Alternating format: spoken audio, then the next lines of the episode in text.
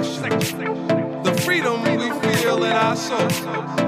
We dance to learn those lessons as our story continues to unfold.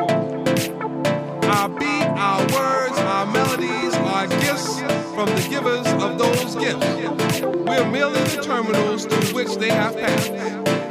So as you struggle to catch the rhythm with your feet, ask yourself, can you really dance to my beat?